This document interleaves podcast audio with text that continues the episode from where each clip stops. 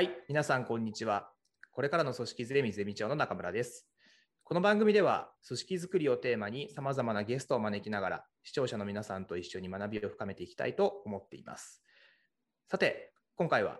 創業当初から個人のありたい姿を尊重し、パートナーシップを軸に組織と事業を作ってきた株式会社クレイジーの代表取締役社長である森山和彦さんをゲストに迎えて、ことパートナーシップを大切にする組織づくりについてお話を伺いたいと思っております。それでは森山さん、よろしくお願いいたします。よろしくお願いします。よよろしくお願いします。リスナーの皆さん、あの、はじめまして、クレイジーの森山と申します。森山さん、のありがとうございます。はい、ありがとうございます。ぜひ、ね、クレイジー、あの、創業して今、9年目に入りまして、9年あのクレイジーウェディングっていう、まあ、ウェディングの事業から始まって、今、お表参道に祝いという建物やベネという建物があったりとかしながら、あの結婚式だけではではなくてですね、こういろんな節目とか、えー人々のこうパートナーシップの形みたいなことで事業を展開をしております。はい、今日はぜひ楽しみにしてますので、よろしくお願いします。ありがとうございます。ぜひリスナーの皆さんも、あその祝いっていう話聞いたことあると、クレイジーさんのクレイジーウェディングの話もあのウェブでも見たことあるっていう方結構多いと思うんですけれども、改めてなんかその森山さんがこれまでそのクレイジーの組織づくり、事業づくりの中であの大切にされてきたこと、まあ、僕から、はい。あのしてですね、あの森山さん昔からあのオフィスにもご案内いただいたりとか、あのいろんなあの壁打ちをこれまでもさせていただいている中ではありますけれども、なんか一緒にあの登壇する機会もあのそこそこ多いですよね。そうですね。うん、近いですよね、考え方はめちゃくちゃね。そうですよね。あの僕も勝手に、あのいつかの登壇タイミングで、なんかこれ社名変えたらかなり思想的にシンクロ感すごい高いですよねとか言って盛り上がった気がそうそうそう、はい盛り上がりました。しますが、まあ、あのそういうふうにあの僕はあのあのはたからですねそのクレイジーさんの活動を拝見していてまさにあの一番衝撃的だったのがそのオフィスにお邪魔した時も、うんあのこれだけそのメンバーとその近い距離で本当になんかかもう本当家族みたいな疑似拡張家族のようなあのチーム作りをされているとかですねあとその入社のタイミングでうんあのこれだけ人の人生を深掘りしながらあのみんなにエントリーしてきてもらうっていう、このなんかその組織づくりのフィロソフィーというんですかね、うんうんがすごい僕はあの感銘を受けまして、ぜひそのあたりについて今日はあのお話を伺いたいなと思ってゲストにお呼びしております。ありがとうございます。ぜひ。はい、ありがとうございます。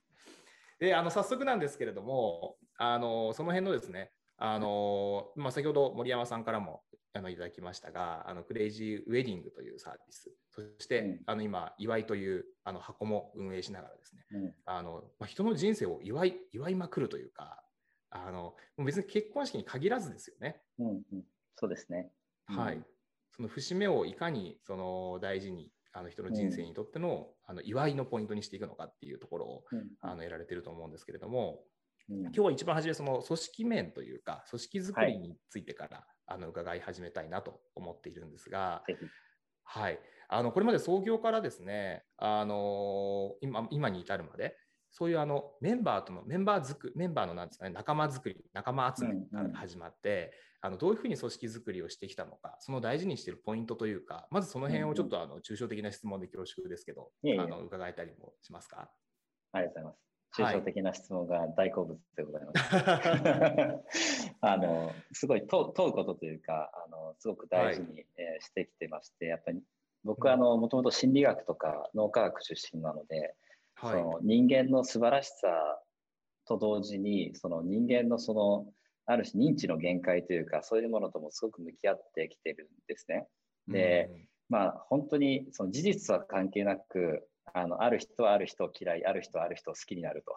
うんうんでその事実が明らかになったところであの勘違いだと分かってもうん人はその人は嫌いだと。うんなんかていうんですか論理ではない何かがすごく存在している中で人々が一緒になって何かを成し遂げるってそもそも難易度が高いうんと思うんです。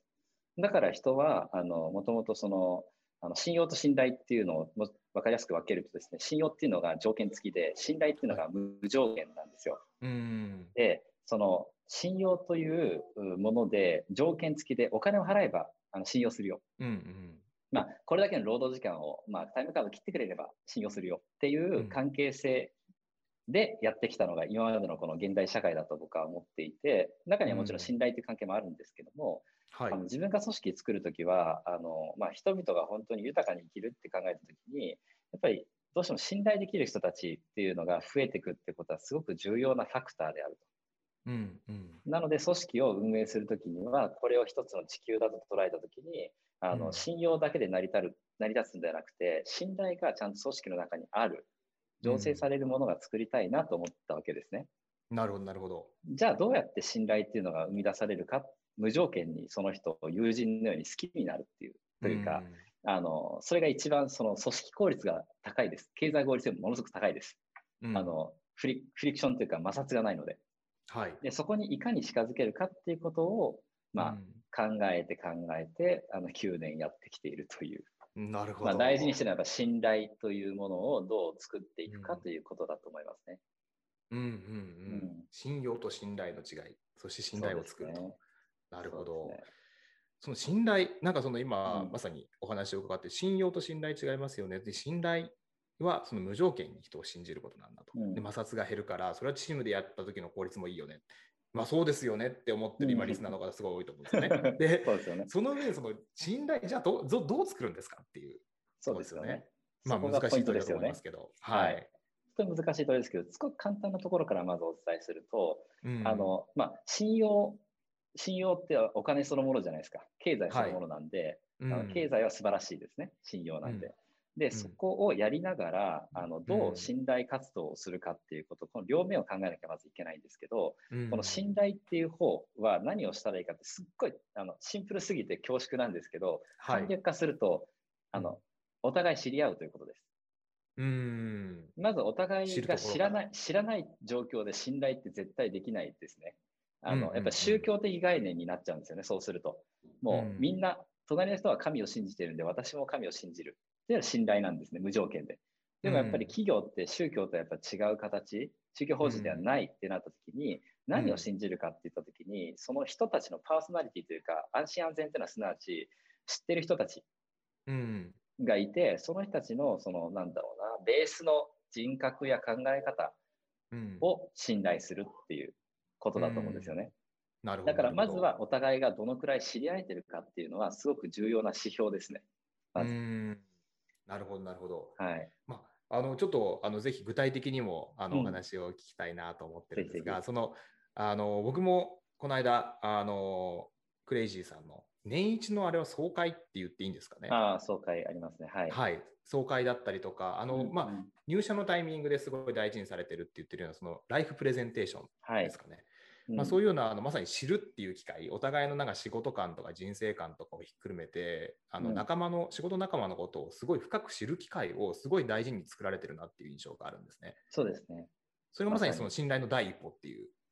そうですね。あの、それはすごくまずあると思いますね。信頼、まあ、の中でも、例えばまず、あの入社した人すべてが、あの、大体3ヶ月後から4ヶ月後ぐらいにライフプレゼンテーションっていう全社員の前で10分、15分ぐらいですかね。決まってないんですけど、人生のプレゼンをします。で、うんそこにはバディというその人がついてですね、2週間からまあ10日間ぐらい、えー伴走して、えその人のことを深掘るんですね。で、これ実は事業でやってることそのものと全く同じです。お客様に対してやってることと一緒なんですけど、それを伴走して結果的にまあ自分がどういう生き方をしてきたのか、なぜこの場所にいるのかっていうことを自分の口からまあ発信していくわけですね。なので、その、の時には、その人が抱えている、まあ、なんだろう、本当の思いとか、まあ、中にはトラウマ的なものとかを話す人もいますし、まあ、いろいろ千差万別なんですね。自己表現なんで。まあ、うんそういうことを通して、その人は自分を知るんですよ。うんあの、プレゼンする人は。なるほど、なるほど。で、その自分を知ることを通して、その場でプレゼンをすると、その人自身のことも分かりますし、聞いてる方も自分をまた知れるんですよ。うん、っていうその面白い空間になるんで、場がそういうふうになるんですけど、それが定期的にあるんで、うん、あの実はその人を知るっていう一人がプレゼンして A さんっていうのを知るために、えーうん1時間ぐらいそこ投下するんですけど、1時間はい投下してるというよりも、うんあの自分自身を知ったり組織を知れるんですよ。このことを大事にしてるんだな。あ、そういえば隣の人もこういうプレゼンしてたな。あ、聞いたことない人もいるけども、こういうプレゼンしてるんだな。あ、うんみんなそれぞれ人生って本当大変なんだな。なるほど。やっぱり、で、うんうんお客さんにもこう思想が、思考がこう発展していくんで、そういえばお客さんもこうだったな。あのうんお客さんにはちょっと深深く入ってないなとか、みんなそうだよな、みんないい動機を持ってるよな。ああ、やっぱり僕自身もそうだったなってみんな思うんですね。なんかそういうふうになっていくんですけど、その儀式を一つとって、あのうんお互いの信頼度がすごく増していくっていうか、うん元に戻れる、うん。そういう装置がライフプレゼンテーションですね。なるほど、なるほど。じゃあ、本当に仲間のことを知ってるんじゃなくて、まさに自分と対話してる時間でもあるんですね。そうなんです。そこが結構ポイントなんですよで、あの、うんジョハリの窓とはまた違うんですけど、はい。あの僕らもその窓というかやっててですね、自分はいが他人との関係の中で4つの窓があって、うん自分が知ってる自分、うん自分が知ってる相手ってあるじゃないですか。うん例えば僕が知ってる中村さん。僕の中でしかないんですよ。中村さんこういう人。でも真実じゃないんですよね。で、中村さんの中で知っていただいている僕のこと。中村さんが中村さん自身に知ってること。で、これ4つの領域あるじゃないですか。それぞはれが見えてない領域があるんですよね。うん。あのさらにその外に。なった。時に、例えば僕の中で中村さんこういう人だなと思ってるけど、中村さんが本当に本気でプレゼンすると変わるわけですよね。うんうんうん。僕の中の中村さんが変わる。うん。中村さんの中で中村さんが変わってる。うん。で、それを受け取った僕を見て、僕が感動してるのを見ると、中村さんの中での僕が変わるんですよ。なるほど、なるほど、なるほど。で、影響してわけですね。影響してるんです。なので、それぞれのあの僕、それぞれの中村さんっていうのが変わっていくってことは、組織ダイナミズムで考えると、うん本当にそういう内面が変わった人を見ると、みんな変わってるっていう、こ の面白い現象なんですよ。なこれ心理学なんですよね。で反応し合うんですよあー。ただそこに信頼がないと、単純に、うんあ、なんか頑張ってる人だな、みたいうんうんうんな。なんてでしょう。えー、はいなんか一生懸命になっちゃって、なんか、えーなんか気持ち悪いみたいな。究極ですよ。そういうふうになっちゃうんですけど、そういう組織にはしないっていうことですよね。みんながそれぞれやってって、みんなの人生が素晴らしくて、より事業でもそういうことやってるんで、それをめちゃくちゃ投資してるっていう意味ですね。事業もそれなんで。るほど。そっかなるほどな。あ、それすごい面白いですね。なんかあの、さっきあの、会社は宗教じゃないんでっていううん話ありましたけれども、ある意味あの、まあ、会社の大事にしているそのフィロソフィーだったりとか、まあ、理念とかっていうものって、ある意味それを信じて集まってくれる仲間っていう意味では、あの共通の標語になり得てる会社も多いと思うんですよね。そうですね。うん。ただあの、それであのみんなに語りかけるっていうのも、まあ、一つのハウだと思いますけど、うんあの今あの森山さんがおっしゃってたのってすごいそのパーソナルな深掘り、うんまあ、そのとある人にとって自分の内側を掘り下げていったらこんなことだったんですって吐露することって別にあのぶっちゃけ会社関係ないじゃないですか。関係ない、関係ないそ。の人の人生観だし その人のねあのなんですかねまあ人との向き合い方とかそういうものだし、うんだけどそれに触れることであのその場にいる本当に100人とか200人の人たちがあの一斉に心が震え出すっていうかそうそうそうそその体験こそがまさにあのクレイジーにおける共有体験になってるっていうことですかね。なるう。ほど加えてそれが事業目的にあのなる会社って、やっぱりもう日本だけで多分何千社か分かんないですけど、ありますよね。単純に人に貢献したいとか、はい人の幸せを作るってそういうことにすごく近しいので、うちの場合、その事業目的にかなり合致していて、でやっぱりそのさっきのその宗教の話で言うと、組織作りの中で、めちゃくちゃ難しいんですけど、僕は面白いと思っている領域が何があるかっていうと、やっぱり例えば哲学的な組織が僕は面白いと思ってるんですね。で、哲学的な組織と宗教かつ軍軍隊的な組織って似てるんですけど、あのうん。哲学的な組織には答えがない。うん宗教的であり、えー軍隊的な組織には答えがあるんです、明確に。うん答えを教えるということになりますし、何々させるという語尾が使われたりとか、なんかそういう世界観なんですよね。えうん悪いとかいいじゃなくて、そういうことなんですけど、ど哲学的組織って、その答えを徹底的に用意しないっていう、うんなんかこう、だから最初僕問いが好きだったのはそういうことなんですよね。なるほど。とむしろ問いしかない問い続ける。そうです。と問いをしていく。ただ、もちろんちょっと別の話で言うと、信用っていうところで言うと、経済合理性がすごく大事なんで、そういう経済合理性のあるビジネスモデル、うん。まあ、ある種答えというか、こう確定されたそういうものがちゃんとあった中で、どうやって問いながらそこに付加価値を高めていくかっていうのが哲学的組織。あのそうじゃなければ、哲学集団になっちゃうんで、あのうん。経済性ないというか、サークルですよね。ね。そこでお金が生み出すちゃんとマシーンというか、しっかりとしたその機械がちゃんとあって、そこはちゃんとキャッシュを稼いでいくようなシステムがある上に、どういう組織を作りたいかっていったときに、それを命令で回すんじゃなくて、人々の自発性に、やっぱりこう、なんかこう、僕らは、あの、信じてるというか、そういう組織作りをしてるんで、哲学的組織だなとすごく思ってます。うん。なるほど、なるほど。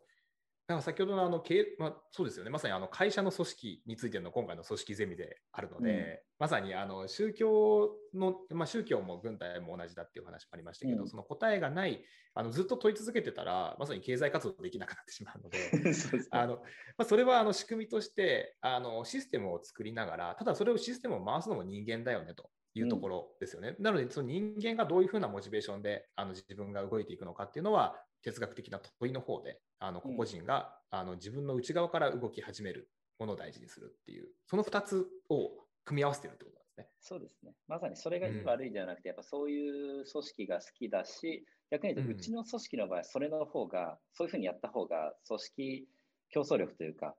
やっぱり真似しづらい部分というか、ソフトの部分がすごく生まれてくるので、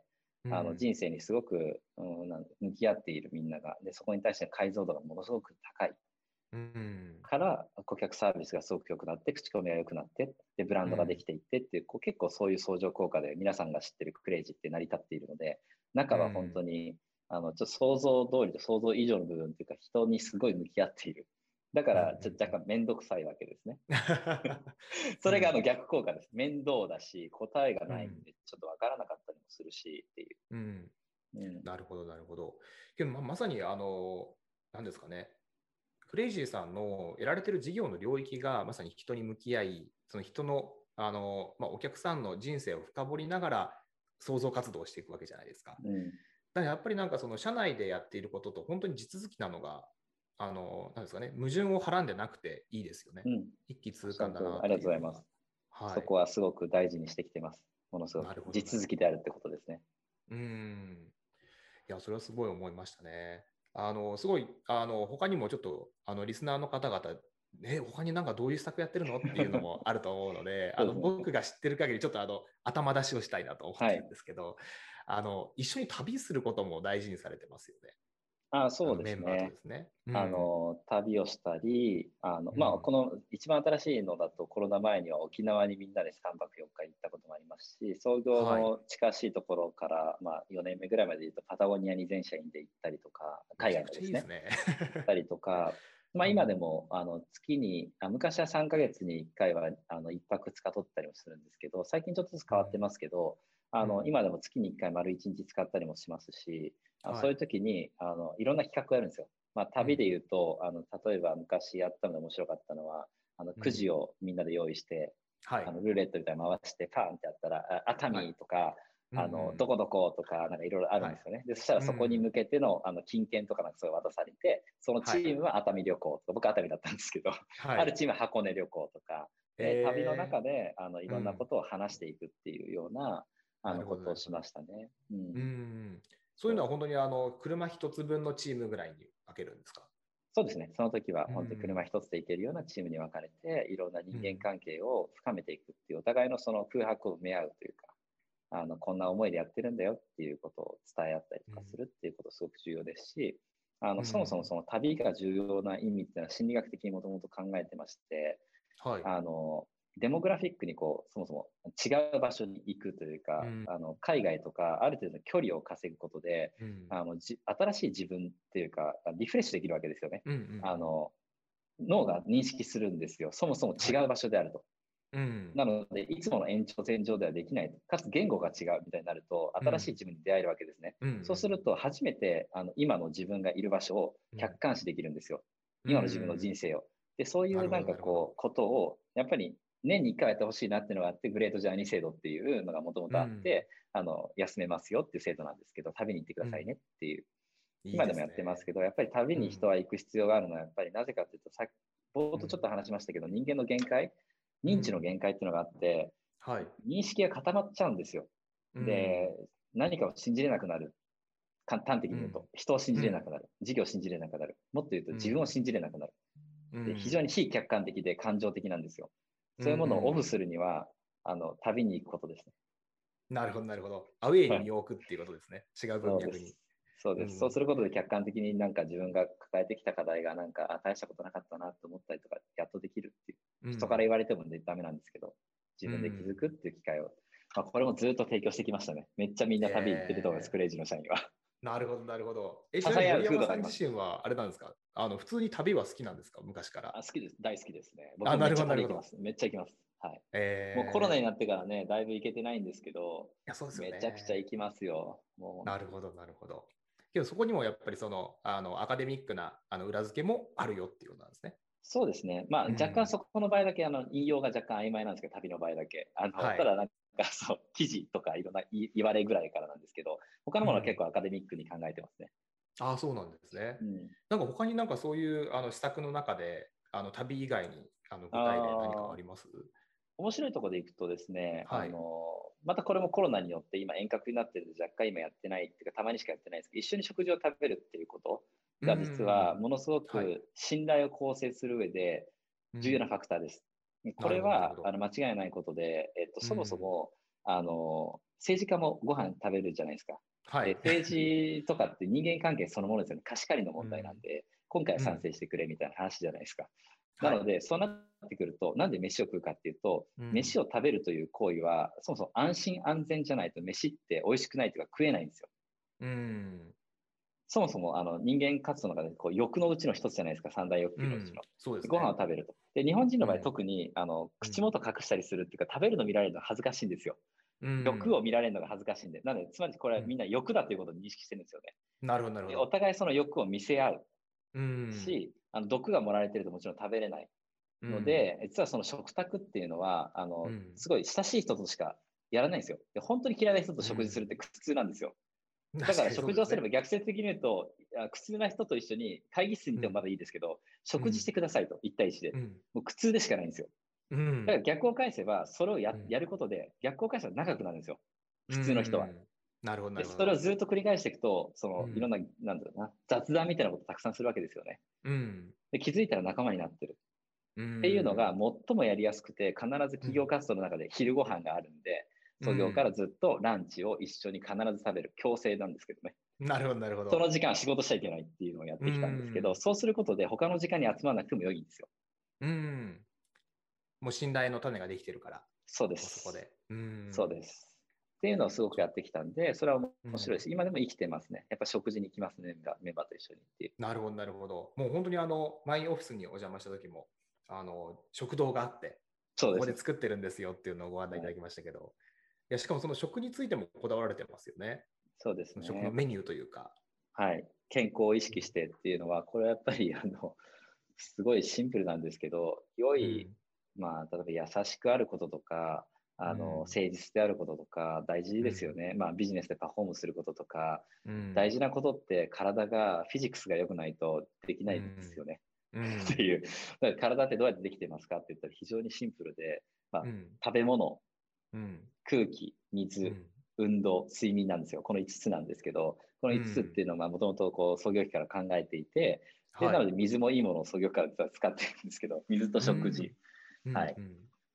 ていうのをなんか提供しようっていうので、まあ、あとは大きなところで人間関係っていうのは別であるんですけど、まあ、そういうものを提供して健康的な人の中にあの健康的な精神が宿るっていうので、カルチャー作りのために健康的なご飯を食べてもらってました。なるほど、なるほど。だけど、本当それ間違いないですよね。だってインプットですもんね、体内に入れる。間違いないです。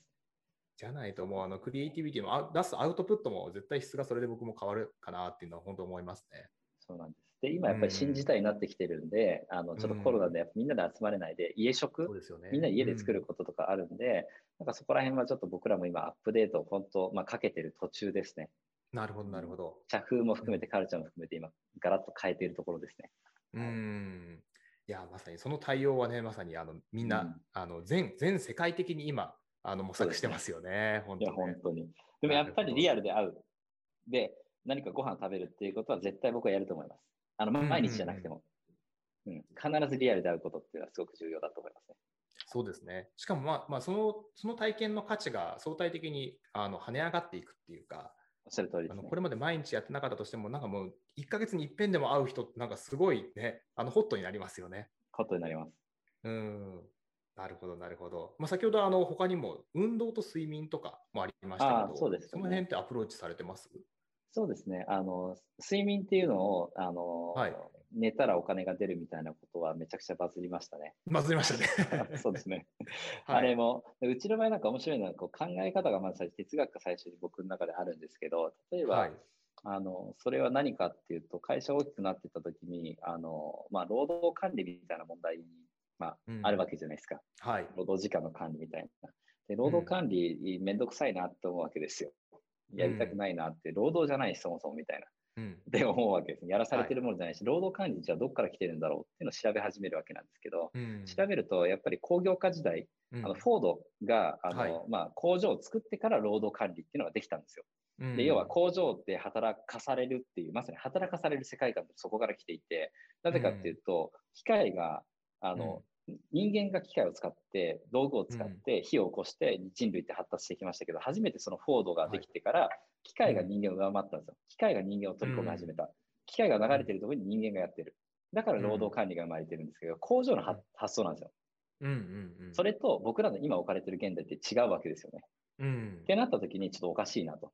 で、うんじゃあ管理するものを変えたらどうだろうって逆にしようっていうのがなんか発想としてはいつも面白い発想なんで、逆転して、じゃあ労働のは逆って何って言ったら休みだなと思ったわけです。うんあ、睡眠だ。だと。あ、じゃあ睡眠を管理してみようと思ったわけです、ねなるほど単純話。まあ、これ面白いかもしれないな。でも睡眠とか管理されたくねえしなと思ったわけですよ。じゃあ睡眠に管理して逆転で考えると、労働を管理した上でそこに報酬だ。あ、そっかと。じゃあ寝たら報酬にしようっていうのが、なるほど、なるほど。睡眠報酬制度の始まりなんですよね。はなので、なるほど6時間以上寝たら100円出るっていうのをやってましたね。あ。はいうん。それは今は続きました。今はね、あのコロナになってこう全部一回全部ストップしてるんですよ。あ、なるほど。もう完全見直しだと。見直しですね、全部ストップしてて、もともとその100円何に使うかって、社内のカフェがあったりとか、お菓子とか、あの、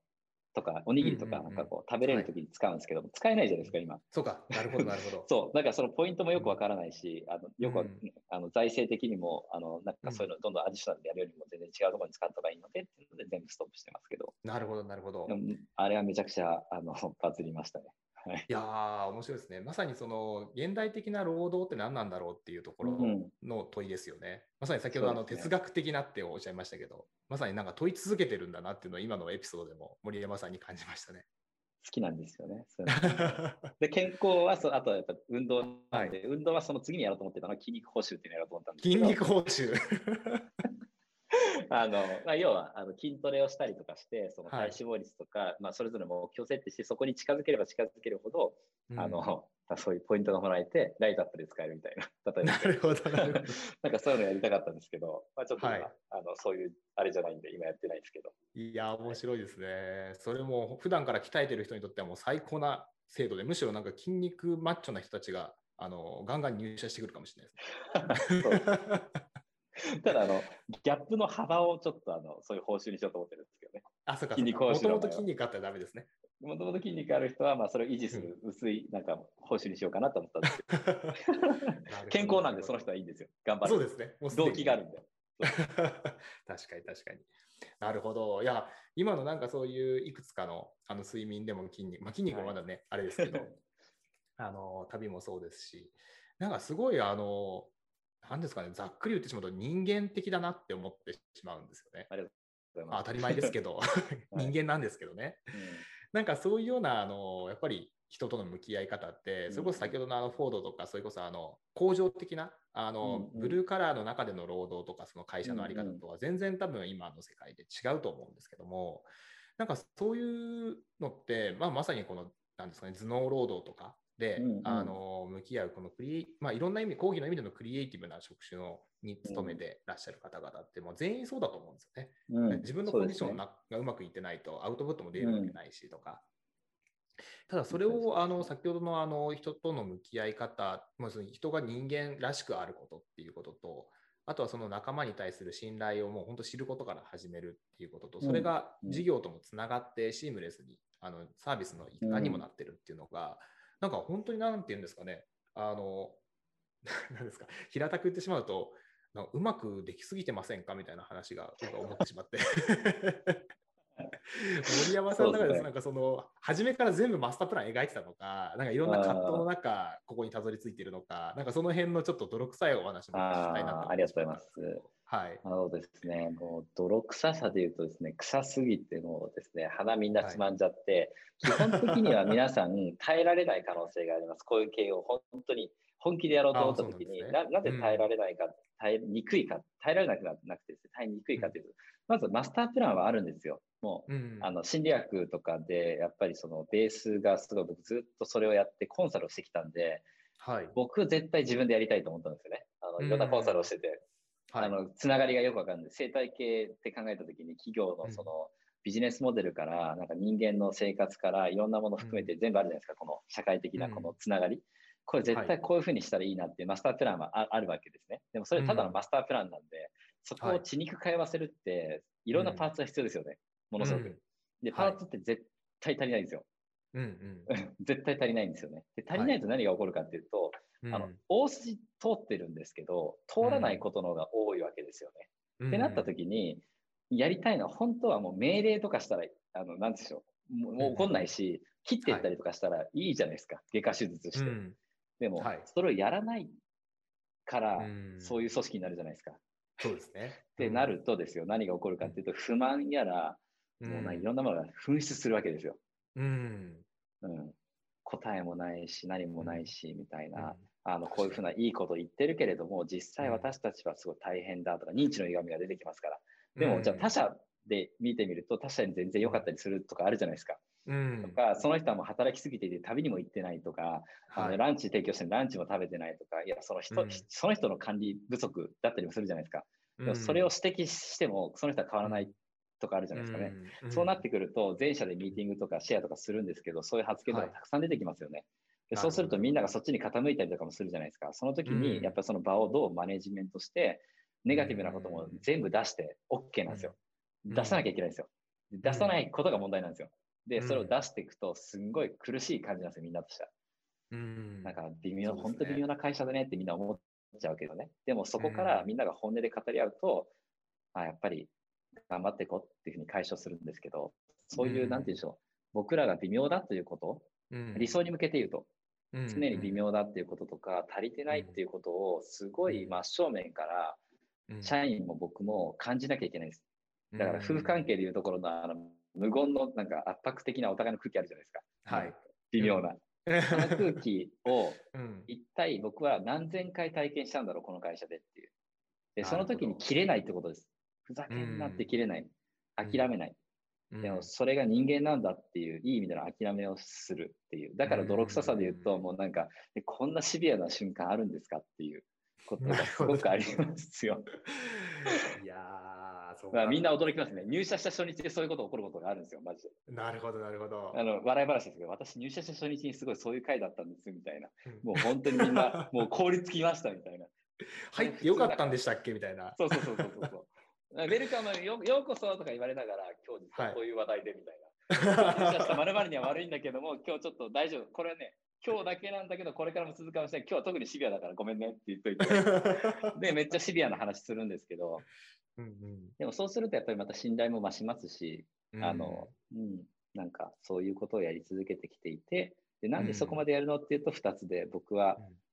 それが自分のミッションだからっていうか、うん僕という人間がそれをやりたいからなんですよ。あ愛というか、まはいあその人間関係なんで、それとずっと僕は人生で向き合ってきてるんで、そもそもそこを、まあ、極めていきたいというか、そういうのすごく好き。だから、うん丸1ですね。で、丸2に事業がもうど真ん中だからですね、それを。うん。そこに向き合ってなんぼで、そこの苦しみとかいろんなものがコンテンツになって、今後そのパートナーシップにもビジネス仕込んでるんですけど、そこにつながるんですよ。嘘のないブランドになれる。うん。それをやりたいからやってま。こですすね。いや、強いな。いや、なんか、本当にあの、多分これまでのお話もリスナーの方々聞いていて、いや、すごい、ある意味なんかキラキラした会社だなって思われるところ、すごいあると思うんですよね。本当になんかそのライフプレゼンテーションとか、はいはい。あのやっぱりあのすごい素敵じゃないですか。僕も実際、その全社会とかも、うんあのゲストで参加させていただいて、感動して本当涙しましたし、なんかこういう熱い思いでみんな分かち合いをしてて、最高な会社だなって、僕はあの、まあ、ゲストだからこそね、そのドロドロしたところは見ずに思ってるわけですけど、けどやっぱりドロドロしたところを含めて人間だなっていう感じが。今の話から思いましたね。もう本当そうなんですよ。ものすごい、うんもうドロドロっていうか、すごいですよ、本当にもう。うんこれを体験してほしいなってたたまに思いますよね。いや、全然キラキラもないし、キラキラしてそうに見えるのは、やっぱり僕的に思うのは、あのはい。いつもみんなに社員にも言ってるんですけど、命が輝いてるだけなんですよね。で、なんで命が輝くんですかって言ったら苦しいからです。その人間として向き合わなきゃいけないことに向き合って、はい。なんかこうすごいムカついてるけれども、あのうんムカつくとかって言っててもコミュニケーションできないんで、うん。やっぱりぐっと我慢する時もあるし、相手を理解しようと相手に憑依する瞬間もあるし、うん。でなんかこう、すごい変なことしてしまった人がいた時に許すっていう行為もあるじゃないですか。なんかそういうことを通して命がすごいなんかこう心臓がドキドキすることもすごくありますしムカついたり悲しかったり、なんかそういうことをしてるんであの、まあ、要は一生懸命生きてるんですよ 人間が。なるほどなるほどなるほど。だから輝いて見えるだけであってただなんかキラキラみたいな感じじゃないですよね、なんかちょっと、真剣味があるというかそういうのがクレイジーだと思いますね。いやー本当そうですね。逆になんかその先ほどあのそういう会社への不満とかあのいろんなその違和感とか、まあ、認知のずれから引き起こすものもいろいろあると思いますけど、はい、けど普通普通のっていうか数多くの会社はそう思ってても吐き出せないとか、うん、ぐっとこらえてこらえて、うん、ちょっと一身上の都合でって言いながら転職していっちゃうとか はい、なんかそういうのがもうあるあるパターンだと僕は思ってるんですよね。はい、なんかそこでやっぱりあの表に出すっていうのはあのこれやっぱりもともとそういうのもひっくるめて信頼関係があるからっていうことなんですかね。うんそうですね。逆にそれみんな思ってるんですよ。っていう、すごいシンプルに言うと、みんな思ってますよ。なんかこう批判というか、不満というか、またそれですか？次も失敗するんじゃないですか？とか、何でもいいです。あの経営の管理がなってないんですじゃないですかリーダーシップダメなんじゃないですか。腐るほどあるじゃないですか、ここ。で実際その通りってこともたくさんあるじゃないですか。うん、なんで、だとしたらそれが真実なんで、うん、あの発信しましたってことに対して批判も批評も何もないです。もうみんなシーンというか、そういうことだよね。で、最後どうするかって、で、僕たちどうしたいかってとこまでやっぱり受け止めなきゃいけないですよね。うん、でこれ実はパートナーシップの原則としてやってるので、あのお客様相手にもこれやってるんですよね。はい、やっぱ例えばクレームの対応も全部同じですよね。まず、解決策を出しちゃいけないですよってずっと言ってて当たり前なんですけど、不満があるんで、その不満を全部言いたいんですよね。でも、本当は言いたくないんですよ。言いたくないじゃないですか。めんどくさいのクレームする方が。はいなんか言ってもらえるような状況を作るっていうことです。だから経営陣もあのみんなクレームは言いたくない、社員は。でも言いたい。けども言うにはハードルが高い。みんなの前でとか。どうやったら言っていただけるかっていうことだと思います。なるほど、なるほど。はい、言って安全なんです。それに対して僕らは真摯に改善するつもりがありますよ。っていうのを示さない限り、クレーム言ってる人は言ってくれないじゃないですか。で、僕らがいくら解決策を示してもなんか違うんだけどみたいな。その、なんか違うんだけどって言ったら、括弧があって、そもそもというより俺らの気持ち分かってないでしょっていうことなんですよね。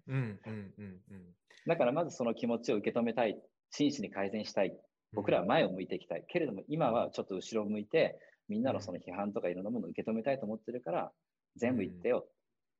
っていうのをやっぱりやってきましたね。やってきてますし、今でもやってるというか、苦しい瞬間ですね。あの一番いい方法、皆さん、リストの皆さんでもしやりたければ一番いい方法があるんですけど、結構辛いんですけど、はい、A4 用紙に全員で書くんですよね。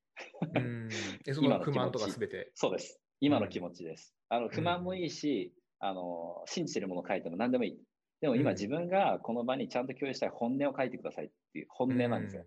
なるほど、本音をみんなで書いて、サイレントウォークしてみんなで見るんですけど、苦しいですね。あえそこにはあのすごい具体な質問しちゃいますけど、名前書くんですか？書きます。書くんですね。なるほど。うん。じゃあ、誰がどんな本音を持っているのかっていうのが全てあらわになった状態で、みんなで分かち合いをするってことですね。そうです。ちゃんとあの準備してからですね、いきなりやらないですね。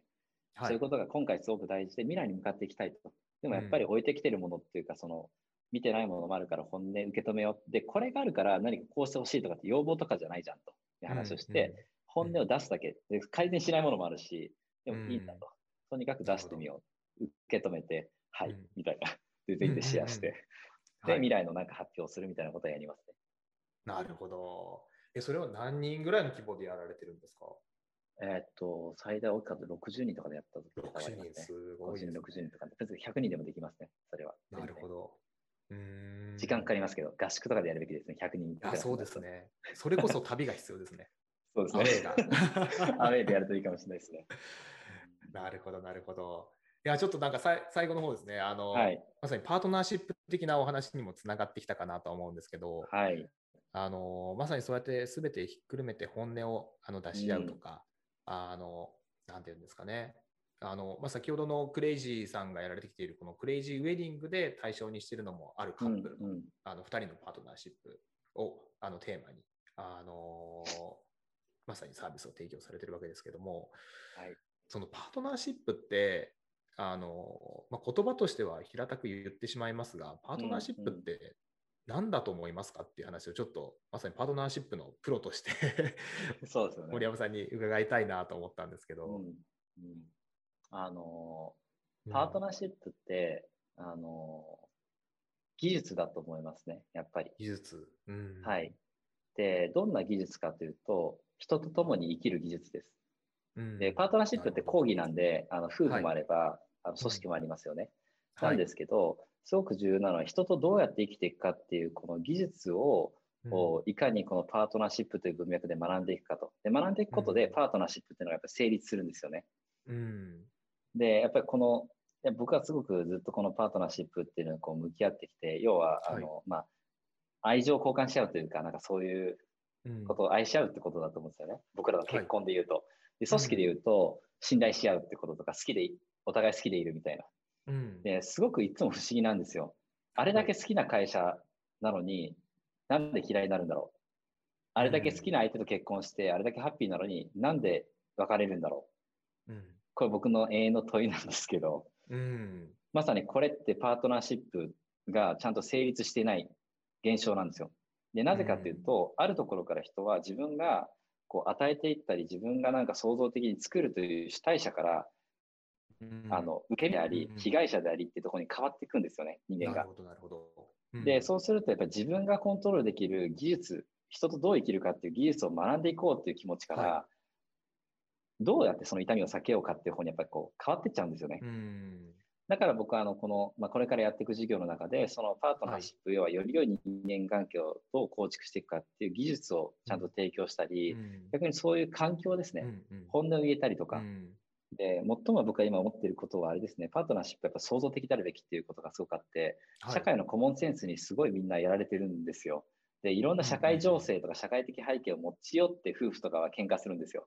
はい。会社もそうです。なんかこうすごいいいこと言う、言うなんかいい感じになってるのに、他の会社で学んできたこととかをすごい言っちゃって、うん他社こんなにできてるのになんでうちできてないんですかとか。なるほどそういうことがすごく多いんですよね、パートナーシップって。うん。だから僕はなんかそういう、うんまあ、夫婦においては、えー自分たちがお互いがちゃんと主体的に立って、お互いがお互いの関係性、これを2人を作っていくというところに立ってれば、夫婦は絶対大丈夫なんですよ。うん片方が降りるからいけないっていうか、うんうんうんうん。降りちゃうんですよね。その創造的に一緒に作ろうっていうことから。なるほど。降りない仕組みを作りたいんですよ。うん。降りない仕組みとはすなわち、ちょっとごめんなさい、長くなったんですけど、はい。いやあのいやいやいや。2人である、夫婦の場合は、夫婦、私たちっていう We が存在してるっていうのが結構大きな概念で、これを僕普及したいんですよ。私とあなたっていうことでしか皆さん考えてないんですよ。私とあなたって主語が、僕こうできてるんだけどとか、あなたにこういうことしてほしいんですけどっていう主語が多いと、夫婦ってうまくいかないんですよ。うんうんうんうん。私たちについて考えようよっていう、夫婦っていう2人という別の存在がいるっていうことを認識した方がいいんですよね。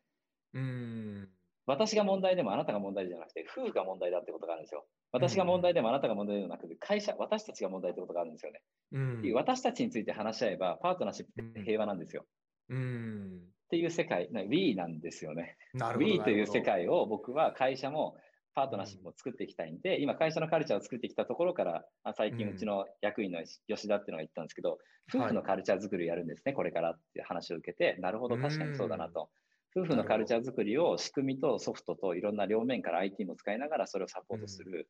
ほどうん。ものを僕らあの、まあ、あの今今年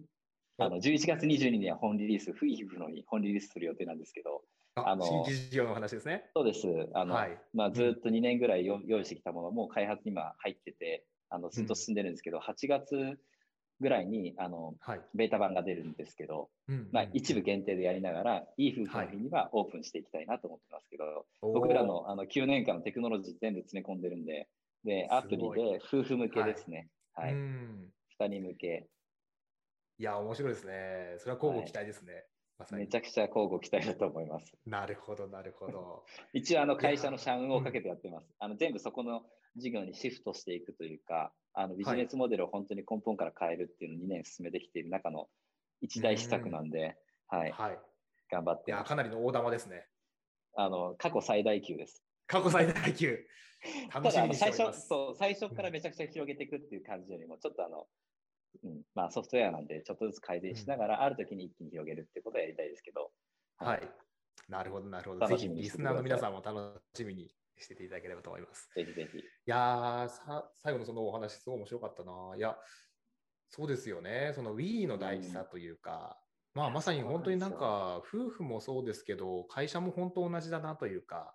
やっぱり組織が大きくなっていくと、あの自分の現場とそれこそ経営とか、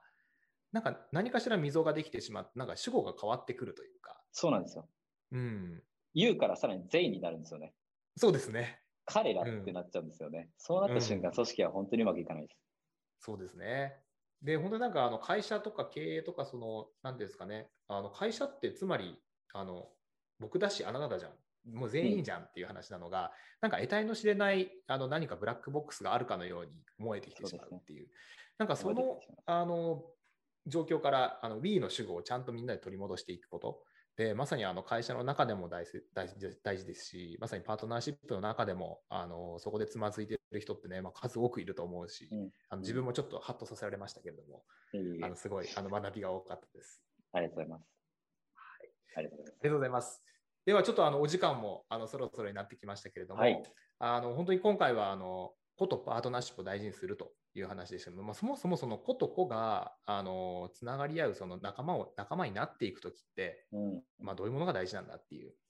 ところからですね、まあ、その信用と信頼の違い、そして信頼を作るためにはみたいなお話からスタートしていきながら、最後はパートナーシップって何ですかっていうところも、うん、あの森山さんのお考えが聞けて、あの僕としても学びがすごい多かった回になりました。ありがとうございます。ありがとうございます。はい、ではあの最後あの、ゲストから締めの一言的にですね、まあ、最後のその新規事業のお話もありましたけれども、はい、何かあのもう一声ありましたら、ぜひ森山さんからいただければもう一声ですね。わりました、はい、ありがとうございます。いや本当に楽しい時間をありがとうございました。あの僕もこうやっていろいろ話を受けて、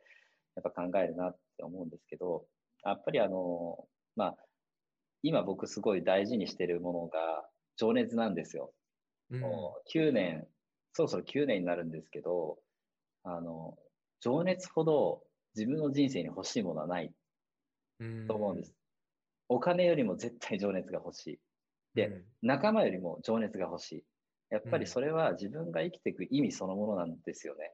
やっぱり僕はなんかこう、まあ、仲間が欲しい、まあ、誰かと結びつきたいっていうのも情熱ですね、僕にとっては。はい、だからやっぱりすごい自分の中の本当にこれを訴えかけたい、自分が、まあ、こういう人生を送りたい、こういう貢献をしたい、社会をどうしてもこういうふうなところは社会をちょっともうちょっと良くしたい。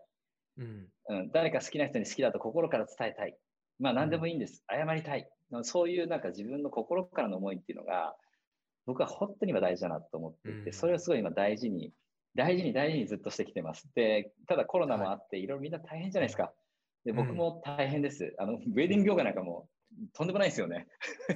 めちゃくちゃ大変で、よくこんなに元気で話してますねっていつも言われるんですけど、でも本当にそういう大変で、はい、あの新規事業も2年とか本当組み込んできて、成功するかどうかわからないです、いろんなこと言われるかもしれないけれども、うん、僕はやっぱこの情熱を心から信じてますし、うん、あの最後にみんな言うんですよね。成功した人たちに聞くんですよ。うん、やっぱり成功しましたよね。あなた成功すると思ってましたよ。でもそのプロセスでは無理じゃないですかっていっぱい言われるんですよ。うん、結果論でしかないんですけど、僕はじゃあどういう人が本当の意味での結果論を作るかって言ったら、うん、情熱がある人です。やっぱ続ける人ですね、うん、で。僕はその価値を心から叫びたいと思ってますし、今自分をすごい信じてます。うんうんうん、そういうふうに、まあ、事業をこれからも進めたいなと思ってます。で、まあ、この情熱というか、こういう僕の話が少しでもなんか誰かのきっかけになればいいなと思っております。はい。